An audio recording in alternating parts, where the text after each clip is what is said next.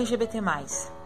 Orgulho dessa comunidade de pessoas que estão fora das caixinhas ditas normativas na nossa sociedade. Lésbicas, gays, bissexuais, pessoas transgêneras, transexuais, travestis e demais diversidades. Nós, desde que nos reconhecemos e assumimos nossas identidades e o nosso ser, quem somos, como somos, do jeito que queremos ser, desafiamos todos e todas, desafiamos uma sociedade machista, LGBTfóbica, é, patriarcal, enfim, de opressores que a todo tempo querem oprimir o nosso sentimento e o nosso ser.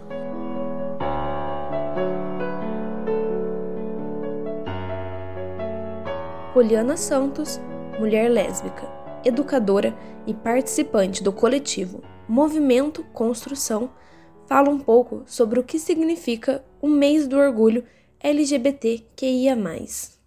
A história está aí para dizer que nós resistimos, nós lutamos, mesmo com muito sofrimento, mesmo debaixo de muita violência, nós estamos a cada dia em busca de equidade de direitos, justiça social e que nós possamos ser quem somos sem atingir ninguém e termos nossa dignidade e respeito assegurados. O primeiro grande movimento contra essa violência e discriminação que pessoas LGBTQIA+ sofrem diariamente foi a rebelião de Stonewall. Aconteceu na madrugada do dia 28 de junho de 1969, quando os frequentadores LGBTQIA+ do bar Stonewall em Nova York enfrentaram a polícia que estava fazendo uma batida no local e usando força bruta contra os fregueses. As manifestações espalharam pelo país e no ano seguinte pela Europa. Hoje, o dia 28 de junho, é o dia do orgulho LGBTQIA. Mas todos os dias as pessoas que estão representadas em cada uma daquelas letras devem se orgulhar. Quando você pode fazer, pode ser, andar, falar é, e mostrar para as pessoas que você existe, acredito eu que esse é o maior orgulho entendeu? Sem que você tenha que ficar se escondendo. Então, eu acho que orgulho é isso. Isso que é o orgulho para mim. É poder viver.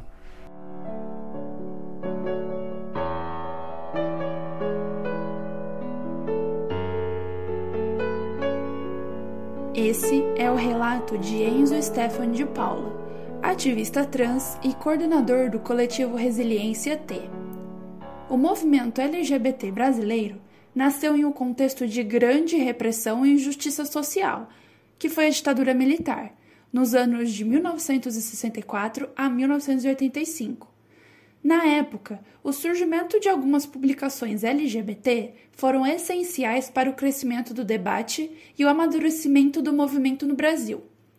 Dentre essas publicações, se destacaram o periódico Lampião da Esquina, jornal homossexual cuja principal ação era denunciar a violência contra a população LGBT.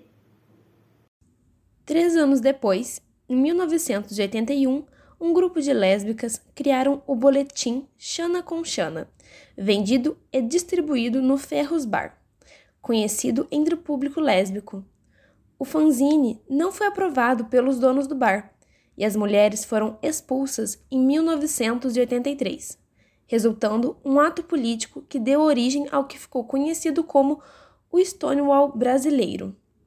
Esse levante, que resultou no fim da proibição e da comercialização do Xana com Xana, marcou o dia 19 de agosto como o Dia do Orgulho Lésbico em São Paulo. Já em Londrina, o movimento LGBTQIA, também remete ao final da ditadura, como conta Cristiane Lemes, que é mulher trans ativista LGBT há décadas. Eu venho do final da ditadura de 1980. Em 79 eu já estava rodando por aí, eu já estava no mundo LGBT dentro de Londrina.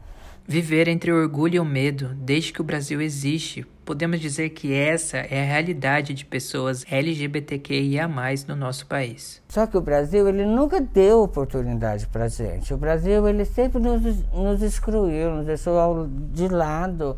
Em 1986, quando eu saio do Brasil, que eu vejo que o mundo lá fora tem bastante para me, me dar, enquanto eu estou pedindo migalhas no Brasil, né?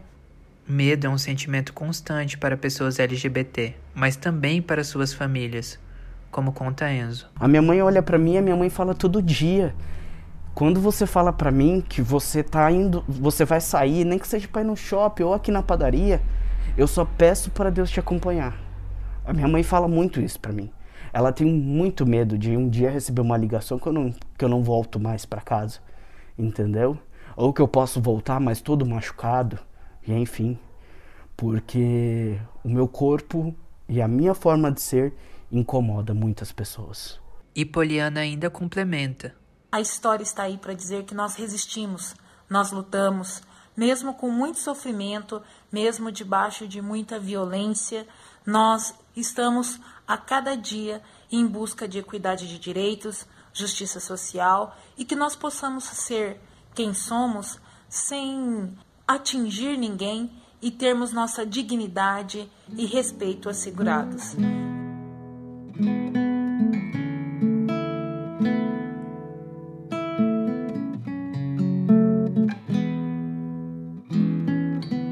E é exatamente por isso que precisamos de um dia como 28 de junho para dar visibilidade, ensinar e dar protagonismo a essas pessoas, para que a luta seja de cada vez mais vitórias. Mas então, o que seria essa luta afinal? A produtora cultural Mel Campos, que é ativista na área de saúde e direitos humanos e uma das fundadoras do coletivo Elite Trans Londrina, explica pra gente um pouco. A minha luta consiste em criar um futuro para todas as letras LGBT, mas especificamente a letra T que ainda sofre toda a marginalidade da sociedade, a criminalização, a falta de oportunidade no mercado de trabalho formal. Ter seus direitos garantidos também faz parte dessa luta, como explicou Oliver Letícia, um homem trans que participa do coletivo Frente Trans Londrina e Movimento Autônomo Popular. Não é só festa, não é só comemorar, não é só a gente se divertir, é também a gente trazer à tona as, as necessidades que a nossa população precisa, né? Enquanto segurança, enquanto saúde. A gente tem uma estimativa de quando as mulheres trans e travestis, as pessoas trans acabam se assumindo, acabam se assumindo muito cedo, em torno de 12 a 13 anos, acabam saindo da escola já muito cedo para poder trabalhar, se manter. São pessoas que são expulsas de casa também. Então isso acaba dificultando muito a, o acesso a esses empregos, o acesso ao mercado de trabalho. Isso que Oliver está falando pode ser ilustrado pelos dados do projeto Além do Arco-Íris, AfroReg, em que 72% das mulheres trans e travestis não possuem ensino médio e 56% o ensino fundamental. Essa situação acaba gerando uma série de consequências. A primeira delas é a dificuldade de inserção no mercado formal de trabalho, e a segunda é reflexo direto da primeira, a marginalização desse grupo causada pela exclusão social. Isso fica evidente quando se olha para os dados. Segundo o dossiê Trans 2021, publicado pela Associação Nacional de Travestis e Transsexuais, o ANTRA Brasil, 90% da população de travestis e mulheres transexuais utilizam a prostituição como fonte primária de renda.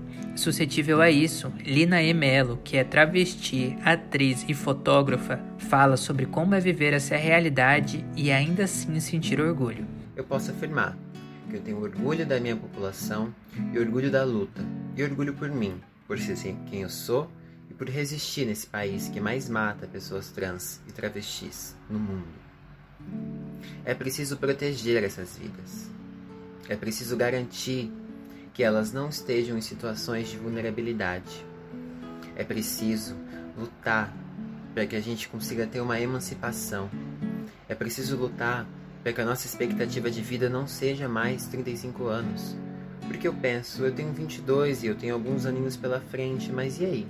Será que eu vou chegar até lá? Aonde será que foi parar a nossa humanidade? Aonde será que foi enfiada a nossa dignidade? O direito à vida, o direito à saúde, à moradia, à educação, à renda. Onde foi parar esses direitos? E esses direitos são o básico. Eles são o mínimo. Mas o mínimo é isso mesmo. O mínimo. Eu preciso acreditar que vai ter um futuro, não só para mim, mas para todo mundo que é como eu. Porque é a gente simplesmente acreditar e lutar por isso que dá um gás. Porque a saúde mental da população trans diante de tanta morte, perseguição, discurso de ódio também está devastada. E por que tanto ódio contra essa população? Bom, a Linaê tem uma ideia do motivo e também uma solução. O sofrimento que a gente está passando e que tem passado por tanto tempo, com certeza é fruto de um país que está regado a tanto ódio e desinformação. São pessoas que não buscam estudar que de fato acarreta essas existências, a esses modos de vida. É perceber que você não vai ser uma coisa só ao longo da sua vida, que você vai se descobrir de uma outra maneira, que você vai perceber o mundo de uma outra forma, que vai perceber que nem sempre vão ter pessoas iguais a você, que vieram e que tiveram as mesmas oportunidades que você teve. A gente tem que aprender a respeitar e olhar melhor o outro. E com certeza, lutar para que todo mundo tenha uma oportunidade para ser alguma coisa, que não aquilo que vai nos oprimir, que vai nos diminuir, que vai nos colocar em risco. E mesmo frente a tantas dificuldades, essas pessoas ainda se orgulham de serem quem são e serem capazes de mudar suas histórias. Um exemplo de mobilização feita para mudar a história é o projeto Transempregos. Ele foi idealizado em 2013 pela Márcia Rocha, empresária e primeira advogada trans do Brasil a ter o seu nome social reconhecido pela Ordem dos Advogados do Brasil, a OAB.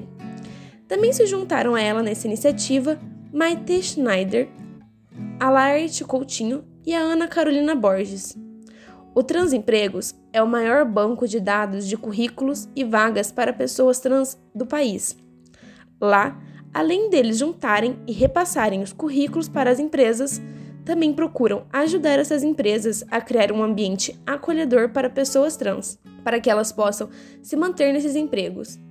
De janeiro de 2020 até janeiro desse ano, 794 profissionais trans foram empregados com a ajuda do projeto, mostrando a importância de se criar constantemente iniciativas como essas, não só no mês de junho, mas o tempo todo, para a vida toda. É como a Mel Campos fala: temos que nos colocar nesse dia, e não somente nesse dia, mas todos os dias, como pessoas, como seres humanos capazes de colaborar com a sociedade, de criar novas narrativas, de criar novas oportunidades. Vinícius Bueno, bibliotecário e ativista LGBTQIA+, também fala sobre a importância do orgulho LGBT frente a tantas dificuldades.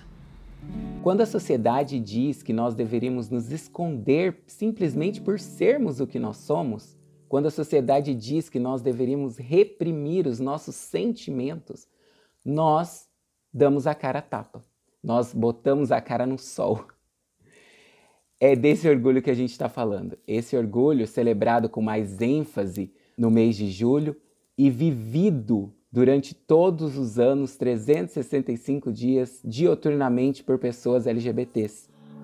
Eu sei que tudo vai ficar bem e essas feridas vão se curar. O programa de hoje foi produzido e apresentado por Alice Rezende, Ana Júlia Gabas e Yuri Pereira. Foi coordenado pela jornalista Patrícia Maria Alves e editado pela equipe de apresentação, como parte do projeto de estágio em jornalismo multimídia do Folha Cash, o podcast da Folha de Londrina. Para quando abrir a dor não estar aqui que não é fácil assim, mas vou aprender no fim. Minhas mãos se unem para que girem do meu peito que é de ruim. Stonewall vive e nós queremos viver. E as minhas lágrimas vão secar. Tudo vai ficar bem. Essas feridas vão se curar. Eu sei que tudo vai ficar